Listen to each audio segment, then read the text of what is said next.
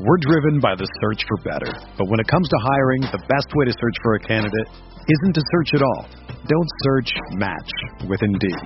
Indeed is your matching and hiring platform with over 350 million global monthly visitors, according to Indeed data, and a matching engine that helps you find quality candidates fast. Ditch the busy work. Use Indeed for scheduling, screening, and messaging so you can connect with candidates faster.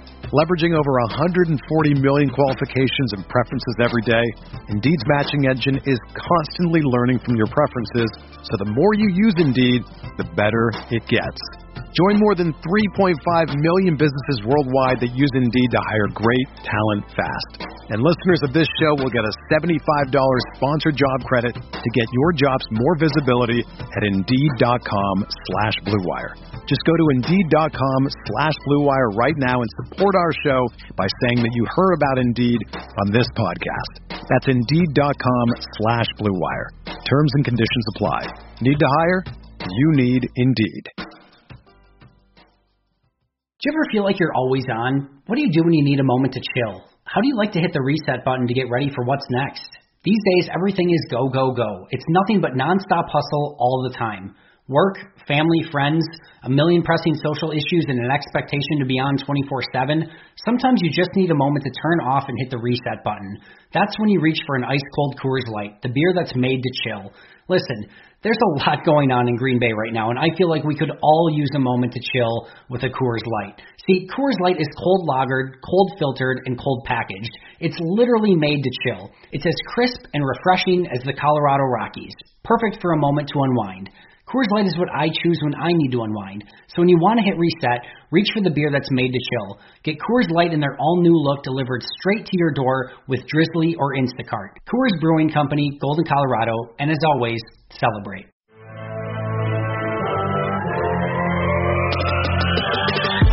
Twenty minutes a day, 365 days a year. This is the Day Podcast. Hello, everybody, and welcome into episode 726 of the Pack a Day podcast. I'm your host, Andy Herman. You can follow me on Twitter at Andy Herman NFL. You can always find my writing at Packer Reports. We are mere days away from actually celebrating our two year anniversary here at the podcast and actually kicking off season three next Monday, which I'm incredibly excited about. Cannot believe that we have been doing this for two years straight with ever, without ever missing an episode. Uh, knock on wood. So kudos to the entire team for that. Uh, but we have a great episode to jump into today, and I want to get started right away. My guest is a very special guest. I'm so excited to be joined by her today. Uh, she is one of the podcasters right here on Pack a Day Podcast, one of our newest podcasters. You can always also find her on Packs What She Said with Maggie Loney. Uh, you can follow her on Twitter at Perry underscore Goldstein. My guest is the one and only Perry Goldstein. Perry, thank you so much for joining me today. I am so excited to have you on. I'm so excited to be here with you, Andy. This is great. Um, thank you for having me, and uh, looking forward to talking about some Packers. Yeah, we've got a lot to discuss. We're going to go over some top Packer matchups this season. We're going to play a game. See, I wanted to play a game because like Dan and those and, Matt and Janelle, they've always got something crazy cooked up. You know, Steve and uh, Dusty and Sarah have always got something going on. Like all these teams play these fun games, and I've never got to be in any fun of the game. So we're going to play a game of three questions a little bit that I'm excited about. But let's start off with something not so much fun, um, and that was obviously the Washington Redskins or formerly Washington Redskins uh, scandal. Uh, I, I just want to you and and Maggie did an absolutely tremendous job covering this on Packs What She Said. If, if anyone has not had a chance to go and listen to that yet, I highly, highly, highly recommend going and listening to that episode. But I just wanted to kick things off today, Perry, by giving you the opportunity to kind of express what you were kind of feeling as this information kind of came out uh, earlier last week, what the, the emotions that you kind of went through, and maybe kind of your biggest takeaways from it. Yeah, um, it's to me it's sad and the reason that it's sad is because of how not surprising it is. Um and i feel like the washington nfl team while i'm so glad that this has come to light um it's just the tip of the iceberg. And i think i hope that a lot of not just nfl teams but all sports leagues and all organizations this is not a sports industry specific issue, um, just kind of take a long, hard look at themselves and, and what is going on internally that maybe they're turning a blind eye to because there's just absolutely no way that this is only happening at the Washington NFL team in their doors. So it's just it's sad, and I feel for all those women because while that's never happened to me personally, like I am all of them. You know, like we all feel that because it easily could be any of us in any in any industry that we go into. So um, it was just sad. Yeah, I couldn't agree more. I was I was furiously angry that day, and I think, as you said, unfortunately, maybe the most disappointing aspect of it is that there was absolutely nothing in that article that unfortunately was surprising. It was like as you're reading through it, you go through levels of disgust and mm-hmm. disappointment and anger and a variety of other emotions. Um, but uh, none of it, unfortunately, was super surprising, and I think that's what made it even more infuriating, is because it, it did seem so normal, which is even that much more disgusting. So uh, that that was my biggest takeaway. I had the opportunity to to reach out to a few different people that I'm that I'm close with, and um, you know, just kind of get their thoughts, try to support them in any way that I could. Um, but you know, I, heard them, you know, able to readily be able to share different stories um, that they had in, in their specific industries, and it's just it's disappointing. I, I feel bad uh, for all the women uh, that have to go through that. It shouldn't have to be that way, and it's it's just so unfortunate that it is.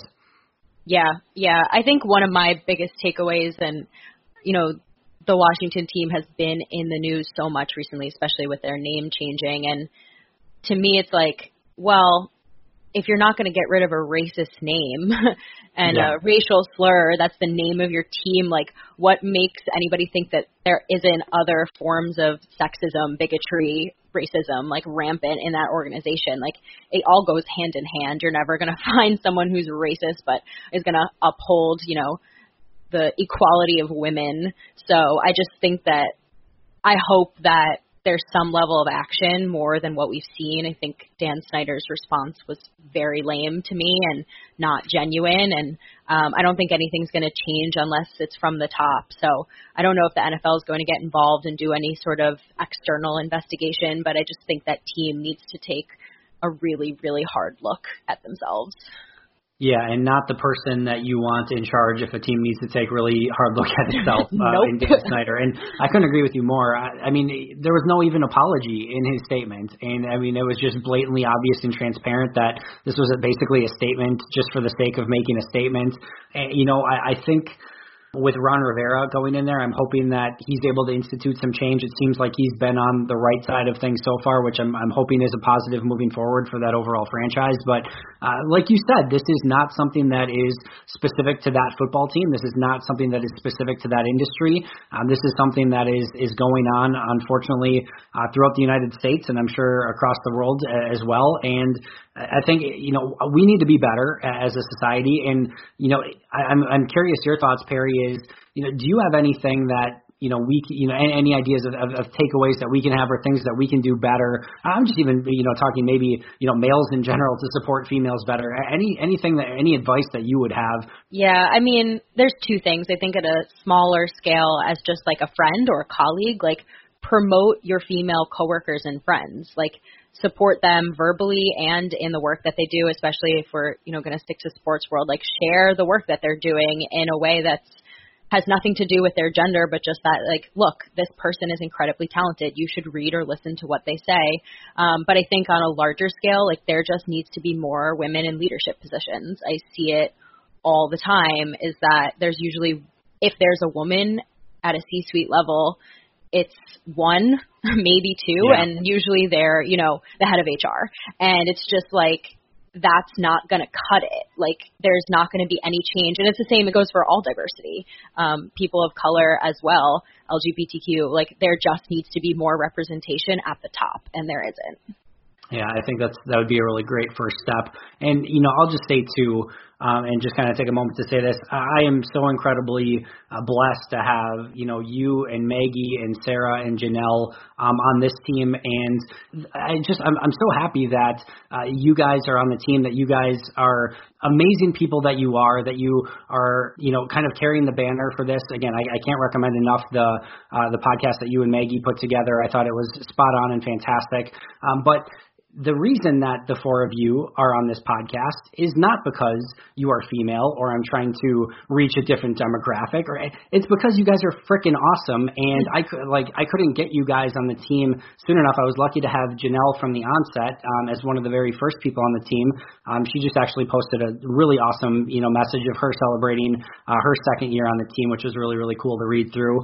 But like as soon as uh, Sarah got done with her initial podcast with me, I don't even think it was till the end of that podcast that I said you need to be on this team permanently, um, and that's been you know one of the best additions that we've had. As soon as I got done podcasting with Maggie, same exact situation. I couldn't get her on soon enough, and I was so lucky to be able to add you to the team. And um, you guys are incredibly knowledgeable. I could not um, ask for anything more. And uh, yeah, again, I, I'm going on here, but I, I'm so appreciative of the four of you that you guys are on this team. Well, we appreciate you, Andy. You are always so kind and supportive and you gave us the opportunity and I think that's another thing that's just a first step. Just give people an opportunity and see what they can do and I think most of the time you'd you'd be pleasantly surprised and I mean I know that I was very not just excited but like flattered to to be asked to join the Pack a Day team because I've been listening for so long and just the group of people are so intelligent and knowledgeable and nice and personable even through a through a headset. So um, I feel very lucky to have joined joined the team with you guys. Well, we're very lucky to have you guys, and uh, again, can't appreciate you guys enough. Well, let's move on to another not super fun topic, and I promise we're going to get to some really fun topics eventually. I, I, I swear. Uh, but I think the the current state of the NFL and the NFL player associations, you know, kind of current negotiations, and and maybe kind of the stalemate where things are at. Uh, you know, today a lot of the players came out and said that you know they want to play football, but they're really demanding you know more action from the league, um, trying to make it a safer experience.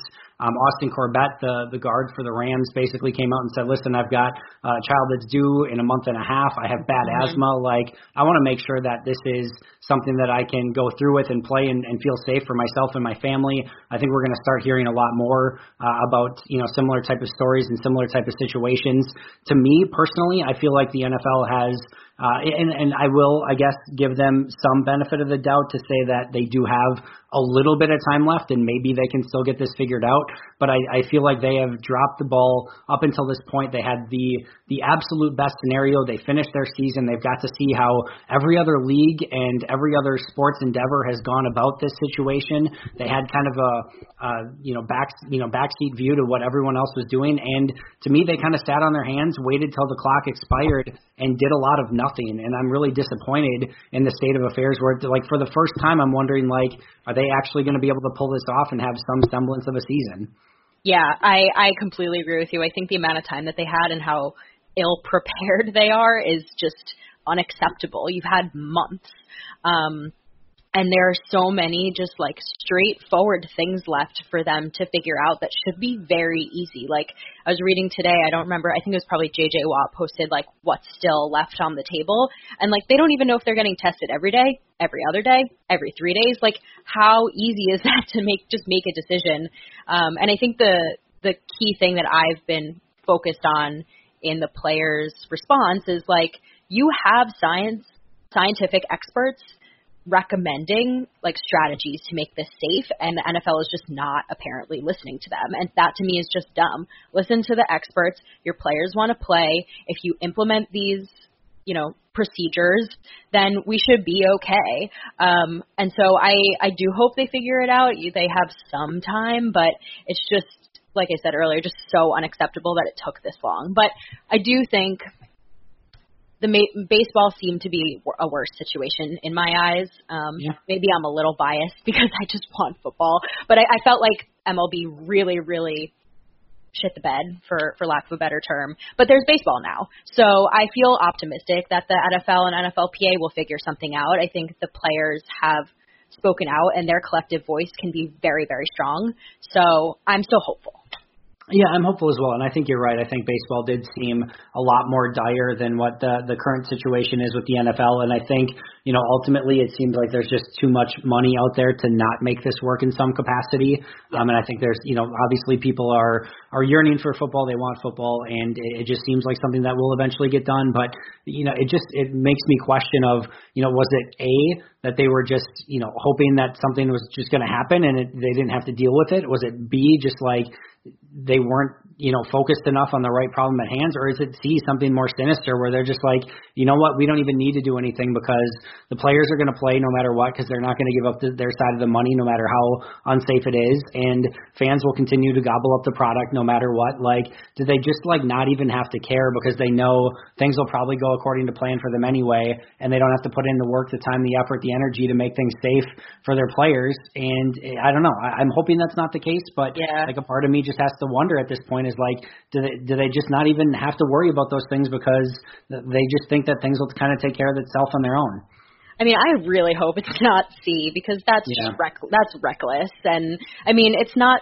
Yes, these guys are in tip top shape, um, of course, but we've seen that that this virus doesn't care. And that's not to say that there also aren't players that are immunocompromised. I'm just thinking about the player you mentioned, or James Conner, who's a cancer survivor. Like, Yeah. who wants i mean they already put their themselves on the line every single time they step on the field when it comes to you know physical harm tearing their ACL, a concussion. You know, we've seen players go down with nasty hits and they do that, but there's no reason for them to add this to it, especially in a sport that's as contact as football is. It's it's not baseball. They're not having one person standing in an outfield able to socially distance while still playing the game. Like this is a very physical contact sport.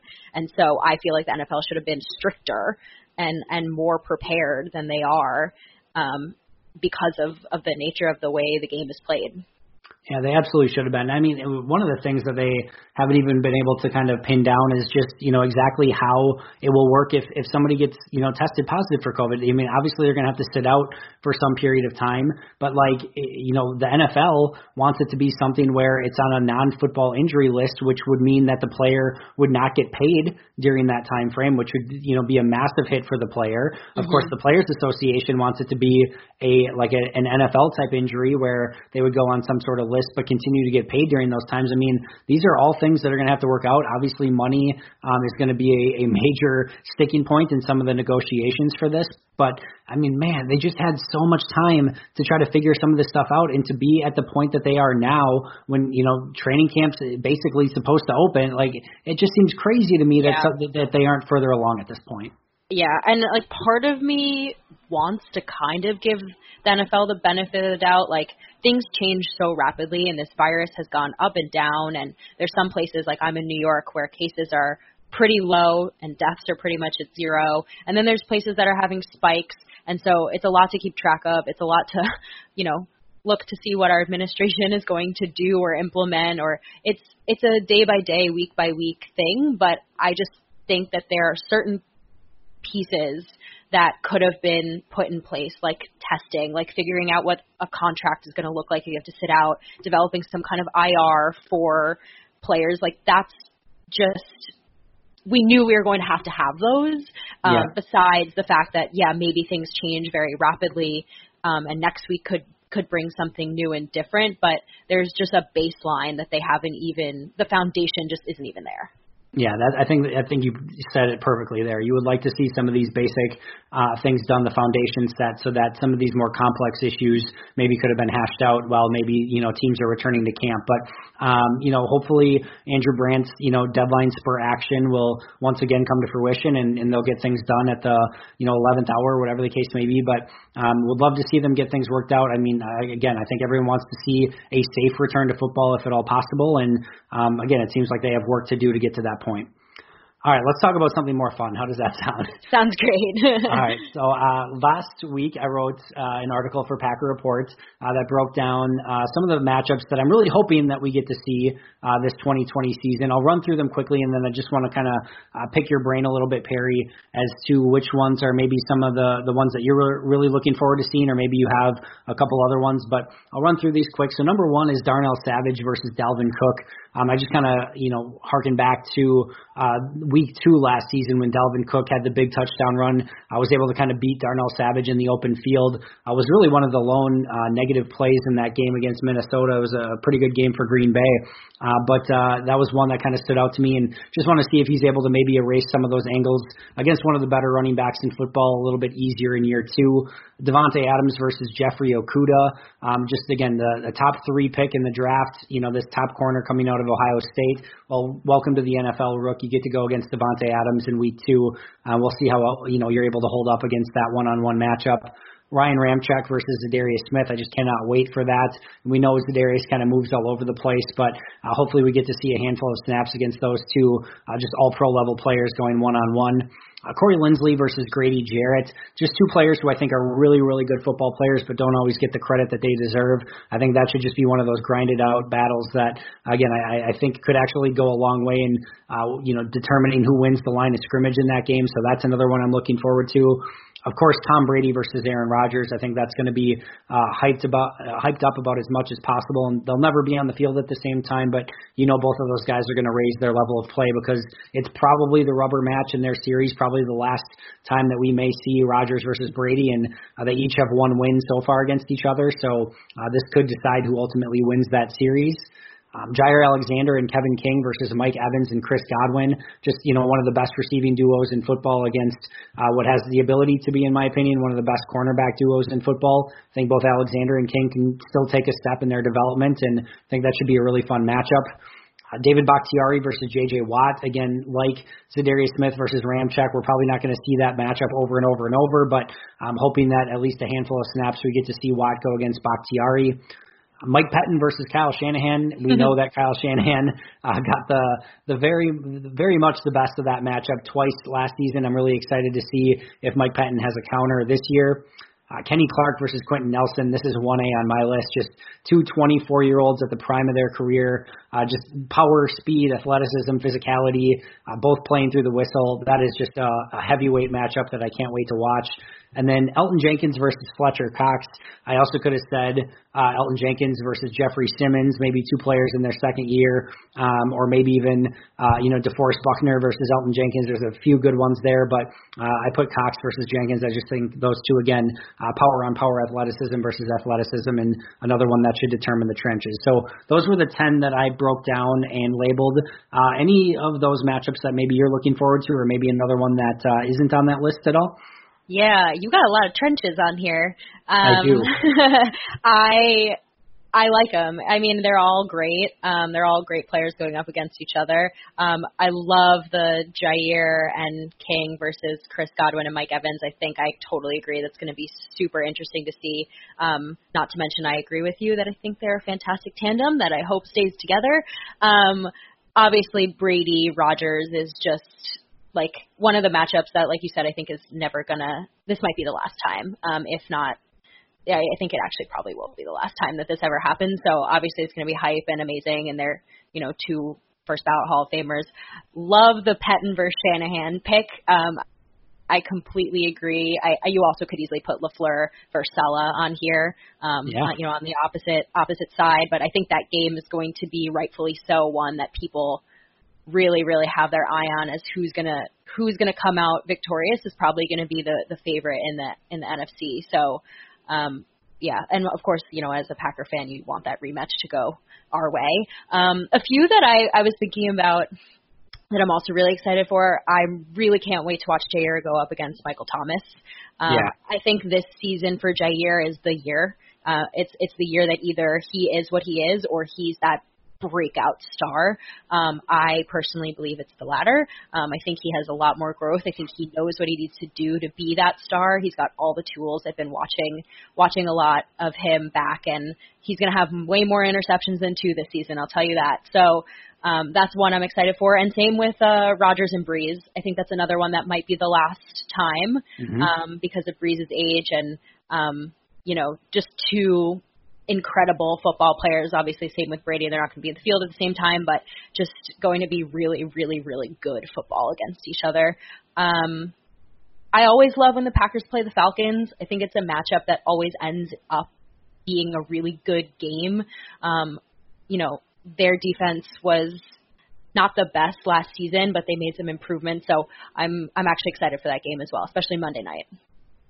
Yeah, all all great options there. I, I think you know there's just so many individual matchups that should be really fun this season. I had Jaire versus Michael Thomas on my list originally, and then I went instead with King and Jaire versus Evans and Godwin. Again, either one uh, of those are going to be fun. There's so many individual ones that I could have put for Jaire or Davante Adams that will be uh, really interesting and fun to watch as well. Uh, but I, yeah, th- just another reason why I'm really hoping that they can get a season figured out because some of these individual matchups, and I, I just go back to I I can't I can't even tell tell you how excited I would be for Kenny Clark versus Quenton Nelson. Like I wouldn't even need to see the rest of the game. Like just let me yeah. watch Kenny Clark versus Nelson uh, in the trenches, and I will be a very happy person. So uh, that that's definitely one A on my list. But um, all of these should be really fun to watch, and I think some of the younger players, whether it's a Darnell Savage um, or some others that I think we'll get to, and maybe some of our questions in just a second. Spoiler alert, but uh, I just some how how some of these Packers develop in their second season, either with Matt LaFleur in their career, and uh, you know how they're able to progress against some of these these marquee matchups as the season progresses.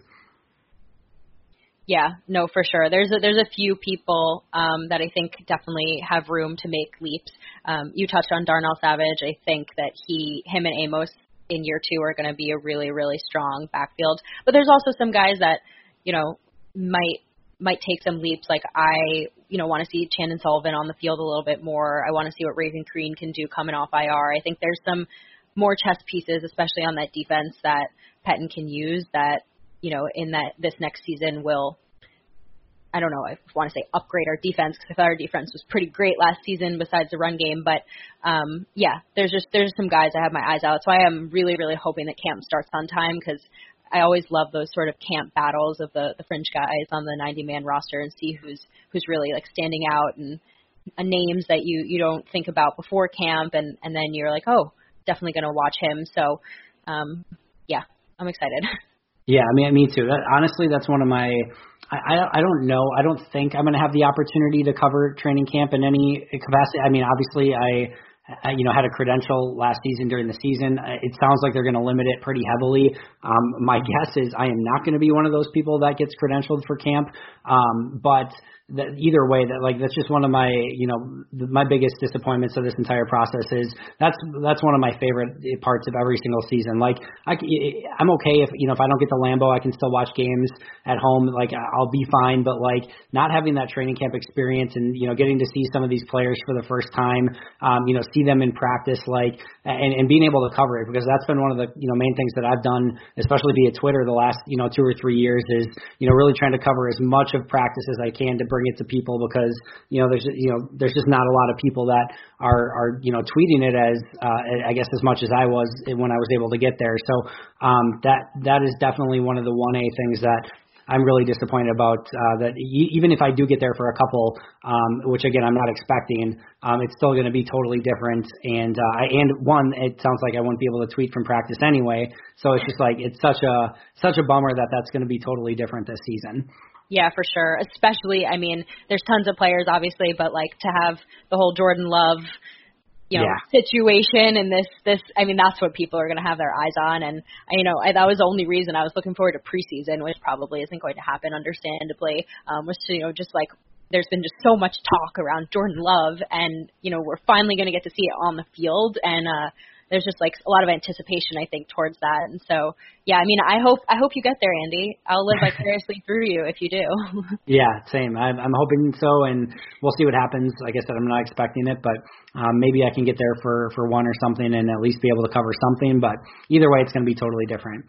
Uh, let's jump into our fun, really fun aspect of this podcast. So uh, what Perry and I did is we each prepared three questions for each other. We do not know uh, what these questions are going to be, uh, so we're totally going into this blind, and we're going to try to answer it off the cuff as best as we can. Um, again, no preparation, uh, no safety net. So, uh, Perry, I'll let you choose. Do you want to be the first questioner, or do you want me to ask the question first and have you answer first? Hmm. I want to be the first questioner. All right, go for it. I'll let you start. Okay if you were general manager of the Packers for a day, you're Goot. What is you got to make one decision, like one decision that you think would improve or change the team? What would it be? Wow, that's a really that's a strong first question. Um, you know, I, my cop out answer, I'm going to try to think of something a little bit more creative. Off the top of my head, my 1A thing is I'm going to try everything in my power to get a Kenny Clark contract extension done. yes. Um, and that's probably going to take more than the general manager. That's going to take a ton of Russ Ball and, and not uh, Brian Gutekunst. Um, if I'm Brian Gutekunst, see, I'm going to pretend that this is a normal season and this isn't like a, a COVID fest of like we don't know what's going to happen. um, so I, I'm probably going to be pretty aggressive in trying to make a trade to bring somebody in, probably on the defensive line uh, to really shore up the run defense, either at defensive line or inside linebacker, potentially trading a future draft choice. Um, even if this is the you know the the situation that we think it is, like I think depth is going to play a really major part in this season with potential increase in injuries due to lo- loss of mini camp and OTAs and training camp due to potential positive COVID tests. I think depth is going to play a major issue or uh, just a major factor in this upcoming season. I also think that um, no matter what, you know, I think college football is going to be changed this year. Even if it gets postponed until spring, I think you're going to have some of the top players just sit out. And I think next year's draft is going to be really wonky, and I think it's going to be really tough to get a gauge. Who knows if there's actually even going to be an NFL combine? There's not going to be probably a Senior Bowl. Like, who knows what this is going to look like? So me having access to like a second round pick next year, probably you know in, in a normal situation, that's that's a you know a really big piece of or a chip that you have. But I think like next year, I, I don't know how valuable that is because I feel like everything's going to be just a degree of difference and kind of a crapshoot. So if I feel like I'd have the opportunity to really increase my chances this year, go out and maybe get a top tier defensive lineman or like an inside linebacker uh, to pair with Chris, you know Christian Kirksey and really shore up um, that run defense. I would probably make a run and, and try to do something like that in my my one day as GM. Interesting. Yeah, you're see, you're thinking ahead. That's very general manager of you. you, gotta, think ahead if you're in good shoes. All right, let Yeah. me. I'll go with my first one overall. Uh, will there be a surprise cut or trade before the start of the season, and if so, who will it be? Ooh. Um. I guess it depends on what you mean by surprise. Um, I definitely think there are a few guys on the roster that that really may lose their spot, and it I guess it wouldn't be that surprising, like Josh Jackson or Montravius Adams. Um, I think that if there is a trade, oh my God, Maggie is going to hate me for saying this, Uh-oh, but uh-oh. I really think that if there is going to be a trade, um, it might be for Jamaal Williams. Yeah. Um, I just think he's like a really good candidate, right? Like he could be a running back one somewhere. He's a great complement we've seen to to a running back like Aaron Jones, who's a little bit shiftier. Um, and he's a great teammate, right? Like he's just someone you'd want to be on your football team. I think the Packers could get a good comp for him. Um, so if I was going to choose, I just feel like he he really just makes the most sense. But I hope I'm wrong because you know LaFleur has said he wants power, back by committee. He wanted three, so he has three. So I hope I'm wrong. Yeah, I I think that that's the, the logical answer. Um, I think this could go one of two ways. So I, I think general managers could take a look at this, kind of how I was just looking at it a second ago, and say, you know what, we really need depth for this season. And in a normal situation or circumstance, you could say, you know what, Aaron Jones and AJ Dillon and Tyler Ervin is a really good one through three. Maybe we can get Dexter Williams back on the practice squad, or maybe we really like Patrick Taylor um, as an undrafted player. You know, whatever the case may be, like we feel very comfortable with that stable of running backs. But in the like just the current landscape, I feel like you know, yeah, it's good to have those, but you might even need one more of those players. And I also think if you look at a potential lack of training camp, like Aaron Jones doesn't get the credit for being a, a, as good of a pass protector as he is, but he's still not as good as Jamaal Williams or really, you know, Jamaal is just fantastic as a pass protecting back. Yeah. And then you know, AJ Dillon, I think can absolutely do that long term. He's got the size, the skills, the athleticism, but um, what I watched on tape of AJ Dillon is it was just more the assignment stuff. There'd be times where he was just, you know, looking to block the wrong person, and I think that's going to take him a little bit of time to master. So if you really want that that blocking back, I, I think Williams, you know, might end up sticking around, and I think if you really want that depth. Williams might end up sticking around, but the other way that it could go, the other way that general managers could look at it is they could say, you know, listen, next year there could be a you know forty million dollar cap you know fall a fall off, and we might have to start preparing for that this season by potentially releasing or trading some players now to try to get ahead of that. So especially if you've got a you know guys like David Bakhtiari and Kenny Clark and Kevin King and Aaron Jones and those type of players that you need to try to re-sign next year. You know, I look at guys like a Jamaal Williams, or maybe even as much as I hate to say this because I love the guy, a Corey Linsley. Mm-hmm. Like those are the two of the few guys that you could actually get out of their contract and start saving some money this year, so that it carries over to next year, and potentially you can sign some of those guys. Because otherwise, if it, potentially if the cap does fall off that way, and you don't have the ability to get out of some of those contracts, you could look at having to choose between maybe a David Bakhtiari and a Kenny Clark, which is what nobody wants to do. So yeah. I think it could go one of two ways. If they're looking to play for this season and they really want that depth, I think you got to keep those guys around. But if you're starting to look ahead and uh, what the potential, you know, salary cap shortage could be, they might have to make some really difficult choices and maybe go with a Tyler Ervin and a Lucas Patrick rather than a Jamaal Williams and a Corey Linsley. So um, I think all of those are really difficult decisions. I'm glad I'm not GM for that day, but those are all things that they're going to have to consider going forward. No, definitely. And it's funny that you mentioned Corey Linsley because he was the other one that I was thinking, and it's just because our impending free agent class is tough, like tough. And I think there's no situation where anyone's going to be totally happy. Like I think, I mean, I'm not inside the building, but I would imagine, you know, all those guys are, are key players that the Packers have relied on in the last few seasons that they've been with the team. And so to have to cut or potentially trade or just let them go um, in free agency, like if you can get something back for one of those players and save some money, like you said, you're starting to think ahead and maybe you can get a comp for them or or another player. Um, you know that feels like a little bit of a smarter decision than getting to the end of the season and being like, okay, who are we letting go and who do we have to pay? Yeah, no, I'm right there with you. All right, I'll let you go to your second question. Okay. Um okay, I have a bunch, so let me one of them was why haven't they paid Kenny Clark yet, but we don't have to answer that. um okay, so it's a kind of a twofer. Um so who do you think is going to lead the NFL in sacks next season? And which Packer do you think will have the most sacks on the team?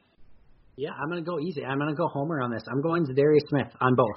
On both. Wow. Yeah, I think he's going to lead the league in sacks. Here, here's the thing with Za'Darius is one we saw to me we saw the real Za'Darius Smith a season ago. That was not a fluke. That was not um, you know something that he's not going to be able to carry into the next season because he, he didn't do it because he was faster than everyone. He didn't do it just because he was, you know, just ragdolling people around. He did it with technique. He did it with skill. He did it with athleticism. He was an all-around pass rushing machine a season ago. And here's what sets Darius Smith apart from almost everyone else is that you can line him up everywhere and he can be massively successful. So what that allows Mike Pettine to do is consistently target the weakest link on the opposing team's offensive line and just let Za'Darius Smith go to work. I mean, imagine if, you know, Reggie White could line up as an outside linebacker, as a you know he did a little bit as an interior defender, but for the most part he was lining up at the same defensive end spot. And you look back at some of those games against the Cowboys where he couldn't win against an Erik Williams or you know things like that. Like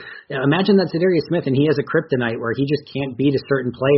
All right, no worries, move him inside, move him outside, move him over center as a blitzing inside linebacker. Like it does not matter. And then you can have him spy. You like you can have him do so many different things and it's just he's so much of a weapon in that regards that as long as he stays healthy, I think he is going to be in the conversation for the duration of his contract in Green Bay as one of the best uh, pass rushers in football and in the conversation for leading the league in sacks. Yeah, and I think the best part about him is that, like you said, he gets moved around, and even when he's not getting home, he he collapses that pocket to the point where Preston can get home, or hopefully Rashan Gary can get home, yep. or Kenny gets home. And it's like he's so disruptive, even when he's not getting sacks, that you're right. I mean, he, I, I don't know. You think he's going to have another 13 plus sacks season? You think? yeah, I think he that? will.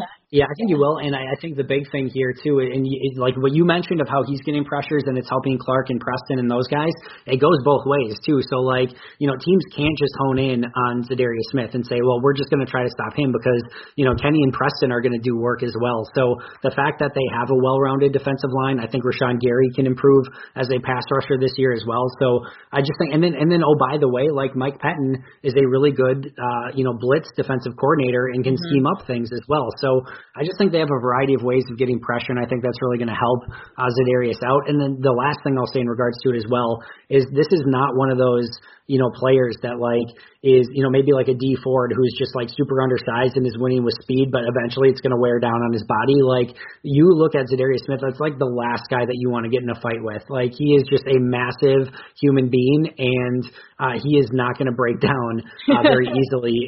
So I think he, you know, it's not to say that anyone can't have an injury. Of course, anyone can have a an ACL tear at any given time, but um, he, his body's going to hold up against the rigors of a full NFL season. And I think they're going to try to rest him a little bit more as well and keep him fresh for later in the season. So I just think all the way around it, it comes up aces for Za'Darius being a, a high pressure player uh, once again in the NFL.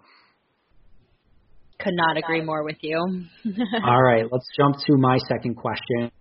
Um, and I'll go here. So, which Brian Gutekunst's draft choice is going to have the biggest breakout season? So he's got three drafts under his belt, um, three different draft classes, and of course a whole group of ones that we haven't even seen play in the NFL yet. But which of those players is going to make the biggest impact and have the biggest breakout season um, from any of his three classes? Ooh.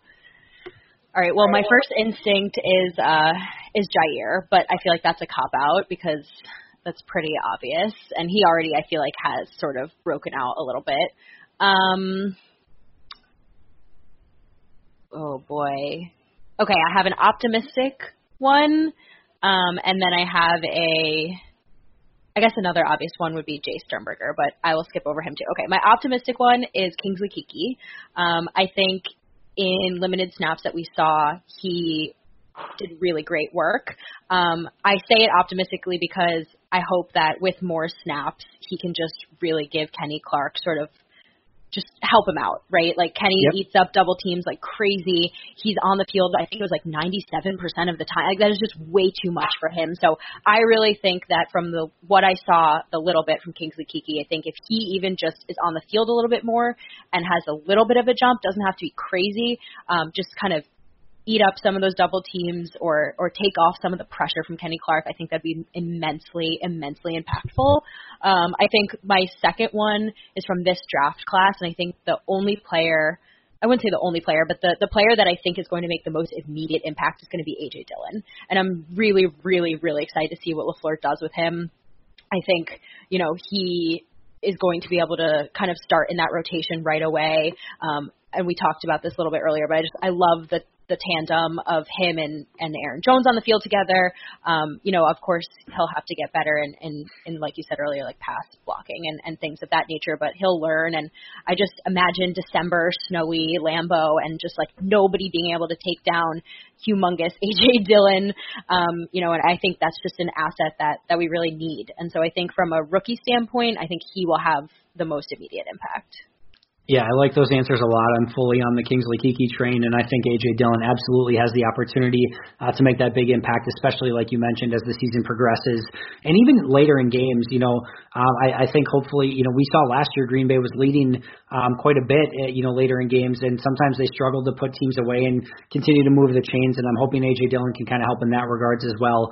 Um, I know you kind of mentioned that this is kind of a cop out answer, but uh, Jace Sternberger for me is 100%. Just I, I'm fully on the Jace Sternberger train. I think he has everything that they need. And you know, we didn't get to see a ton of Jace Sternberger a season ago, and even mm-hmm. still in limited snaps, like I saw him be aggressive as a blocker. I saw him be able to be used as an H back and a fullback. I saw him get open multiple times down the field, and Rodgers unfortunately just didn't see him. I saw him catch a touchdown, you know, on, on kind of a scramble play in an NFC Championship game. Like yeah. in very limited Jace Sternberger time, I saw a lot of things that I needed to see to know that I, I think that you know he has the opportunity to make a major impact in this league. And I'm not saying he's going to be a Pro Bowler. I'm not saying he's going to be you know this you know shoe in as a, a you know massive weapon at tight end. But I think he's going to be a really good all around tight end, a really good all around football player, and is really going to be able to help out the offense. Yeah, I think his ceiling though is Pro Bowl yeah. Caliber. I mean, I, I think he's got all the tools to do it. He seems to have the drive um, and the work ethic as well. Um, I, I, he he did a ton of sort of interviews earlier during COVID, and I, I you know I follow him on social media and see him working out all the time um, on different things, right? And he just seems really hungry and, and ready to go. And I agree that that's kind of scramble touchdown in pretty much garbage time in the NFC Championship game, right? Like we yep. were losing. It was it was but the fact that he still was out there giving it his all, you know, following Rodgers, that sort of connection that that's so important to Rodgers too. if they can develop that that level, I think yeah, he can be he can be really dynamic. And I mean, we certainly need a dynamic tight end. We haven't had one since Jermichael Finley, and we saw how much he changed the game. So um, I, I, I agree with Jace. I'm excited about him. Hundred percent. All right, question three, final question. I'm ready. Okay. Well, I had this, and it's kind of a piggyback off of some things we've talked about. So um, I think it, I think it's worked. So scenario here is the Packers can acquire one player, either via trade or free a free agent right now. It doesn't matter. Who is the guy out there that you think if the Packers acquired this person, they can be, you know, that that puts them over into that Super Bowl territory team?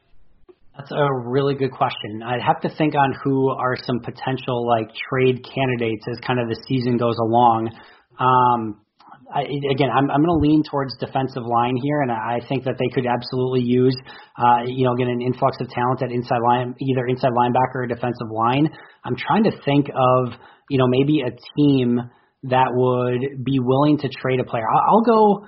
I'm going to go Seahawks. I'm going to say uh, like a KJ Wright for the Seahawks. Ooh. I think he could actually be somebody. They just drafted Jordyn Brooks um, in the draft. They still have Shaquem Griffin. Um, of course, they still have Bobby Wagner. Like I feel like KJ Wright. I have to look at the. Um, I'm going to look at the contract right now as we speak, actually, because the, the contract could maybe make it like super non-palatable. Um, he had three interceptions last season.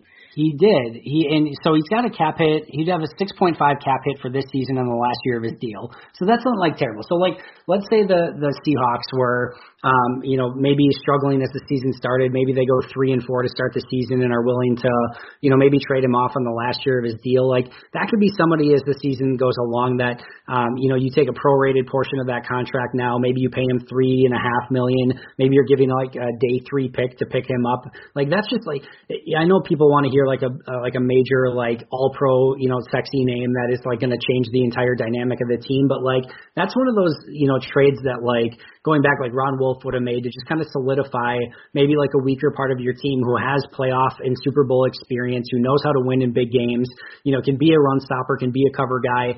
Um, you know, on the spot, I'm going to go with KJ Wright. I'm sure there's probably better answers, but um, I think he could be somebody that you know towards the the middle of the season as like a trade deadline guy could make a lot of sense. As as far as like a, a free agent that's left out there, you know, this is probably a cop out too. But like, give me a Tramon Williams. Like I'm 100 yes. percent on board.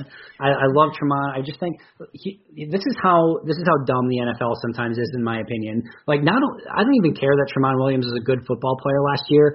Tramon is like one a one of the best locker room players that you can possibly have. For younger players on the team for like being like the you know who could use a Tramon Williams right now? The Washington freaking football team. Like yeah. that is the type of player that Washington needs to like infuse their locker room with because he's just a consummate professional. Like if if Tramon Williams doesn't play it down in Washington, like he could be an amazing signing for them. And he's still good at football, oh by the way. So um, you know, bring me back Tramon Williams. Uh, I think the longer he's out there as a free agent, the better that is for the Packers because um, they, you know, they don't have to sign him now. And if all of a sudden someone someone were to get hurt in the defensive backfield, um, you can put him back. You know, you can easily pick him up while he's out there. So I think it's great for the Packers that he remains out there. But um, he would be a free agent. I'd still love to see the Packers go out and get.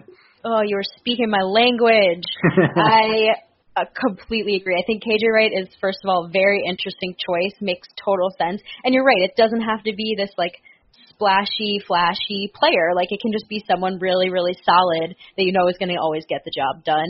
As far as Tramon Williams, I mean, I'm wait, I'm just waiting for it. I, I, I think that he is, he still plays at the caliber that he played 10 years ago, and it's just so rare to find a guy like that. He's just he's the ageless wonder. I think Pettine calls him that. He's just he's 37 years old and still plays like he's in his 20s and he is exactly like you said, like almost like this kind of hybrid coach player that all these players look up to and and you can see it anytime they're asked, especially like Darnell Savage or Jaire, any of them are asked about what he's meant to them as a as a group of defensive backs. It's it's immense. And I know you don't bring a player back for you know locker room fit and to to be a leader, but oh boy, if you if you had to, it would be him.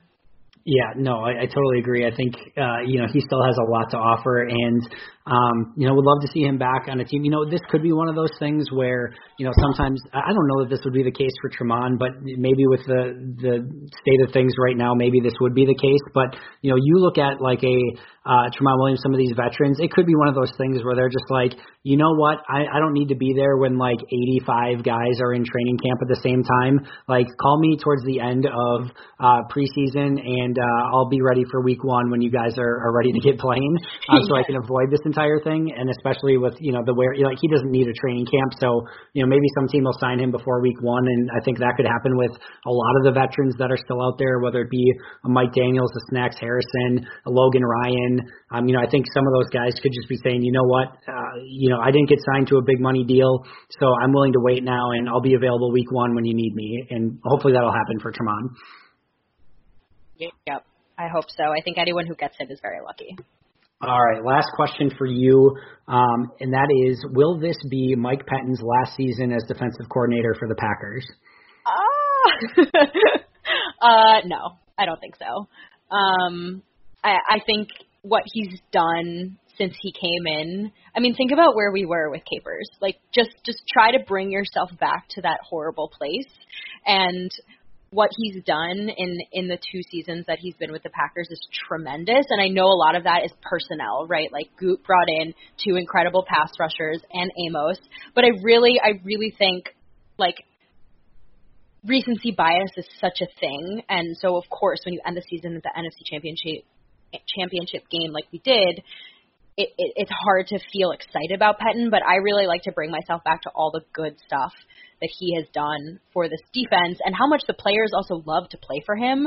Um, and I think bringing in um, Christian Kirksey, someone who's he, he's really familiar with, um, is going to be a good thing. And I just, as long as Pettine fixes some of the mistakes that he's made, maybe our run game gets a little bit better. Um, you know, we don't you know let all those kind of some of those explosive plays go. I think I what I would love to see the most from him, which I think will be his really like not I don't want to say make or break, but something important that that I would like to see from him is is not letting us keep the other team in the game when we're ahead.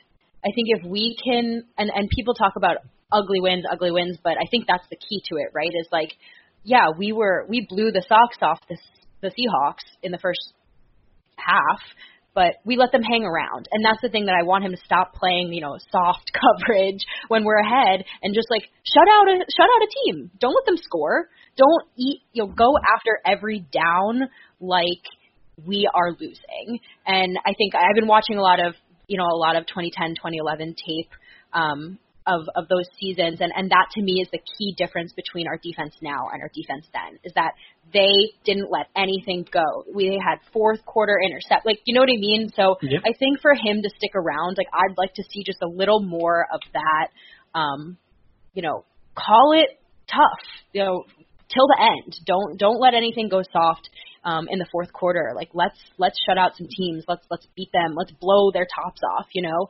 Um, so I think if he's able to do that, he'll he'll stick around.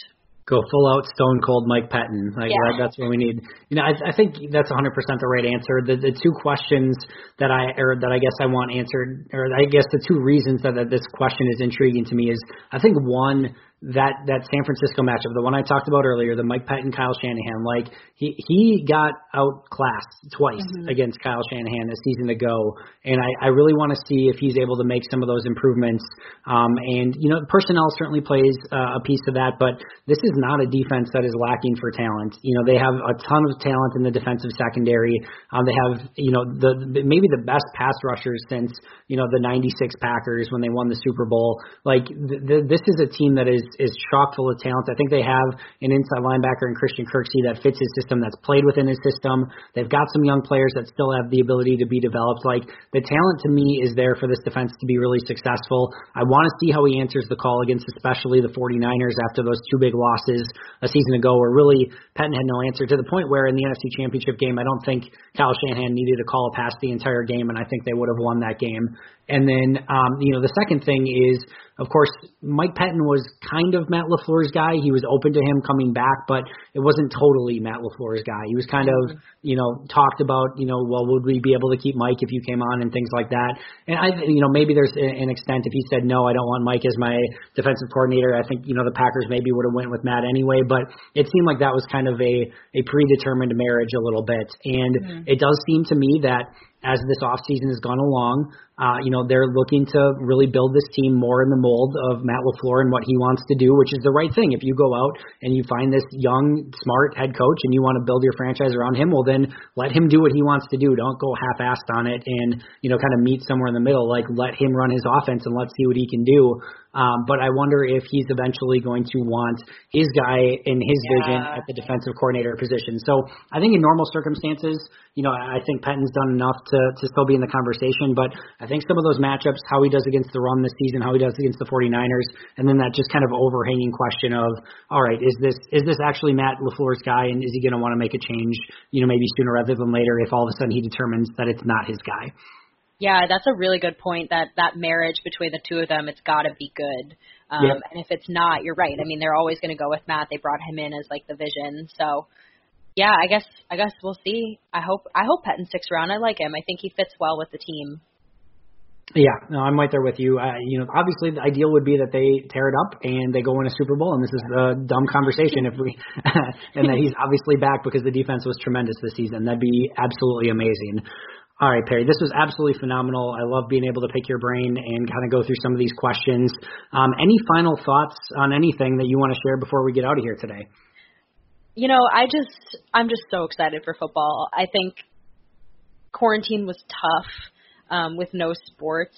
I mean, obviously we know why it makes sense, but I just think to have football to watch, even with its no you know no fans in the stands or anything, just like to have that beacon of, of hope that things are a little bit normal and everyone can sit down on their couch and kind of come together as a country to watch a football game is something that we really need. So I'm really just trying to put good vibes out into the universe that the NFL figures it out because uh, you know, we really we really need this.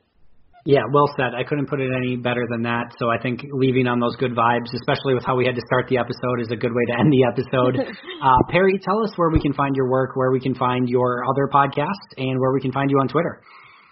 Sure. So I do podcasts about every three weeks with Packaday, where I'm on the Sunday crew, normally with Mike and Tyler. Um, of course, Pax What She Said is my podcast weekly with Maggie Loney, the amazing Maggie Loney. Um, please follow us. We're on all streaming services. You can follow us at PWSS Podcast on Twitter. Um, you can follow me at Perry underscore Goldstein on Twitter. And I do have um, kind of an exciting thing starting tomorrow, which is, I guess, when this podcast is going to come out, um, with a ton of people on Twitter that you probably follow, a bunch of the Packaday crew members um, are starting a site called Game On Wisconsin. Um, it's going to start off by, you know, just following the Packers. Um, and Maggie and I are going to be doing a live show for them every Monday night. Um, so you can tune in to us. Um, it'll be kind of like our podcast, but live, and you'll be able to see us um, and answer. You can answer send in questions. I mean, it will answer them, um, and I think hopefully it'll be it'll be really fun. Um, you'll get a little bit more of our personality, I think, than just on the podcast. So um, I hope everyone can can join in and will enjoy that. Yeah, I can't wait for that. I think you guys will do a tremendous live show, so I'm looking forward to joining that and uh, seeing what you guys have to say. Um, also, a lot of great people I know from this podcast are going to be part of that project as well. So uh, make sure to check it out. Uh, make sure to follow Perry on Twitter at Perry underscore underscore Goldstein. Uh, make sure to check out the Pax What She Said podcast. Perry, thank you so much for your time. This was awesome. I'm so happy to have you uh, on the podcast. Um, we got to get you on more than once every four weeks, so we'll figure that uh, figure that out as uh, time goes on. But appreciate everything that you do. Uh, for those listening, make sure to go out and follow us on Twitter at Packaday Podcast. You can follow me on Twitter at Andy Herman NFL. Um, you can always again find my writing at Packer Report. Um, but until next time, and as always, go Pack, go!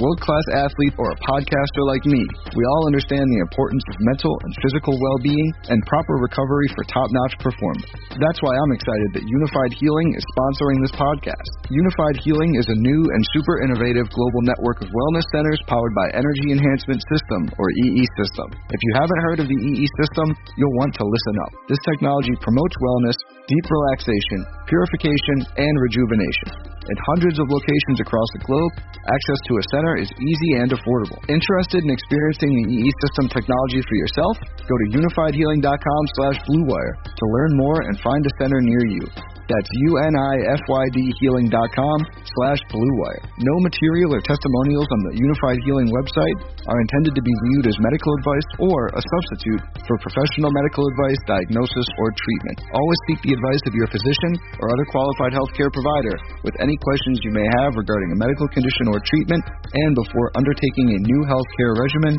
including EE system.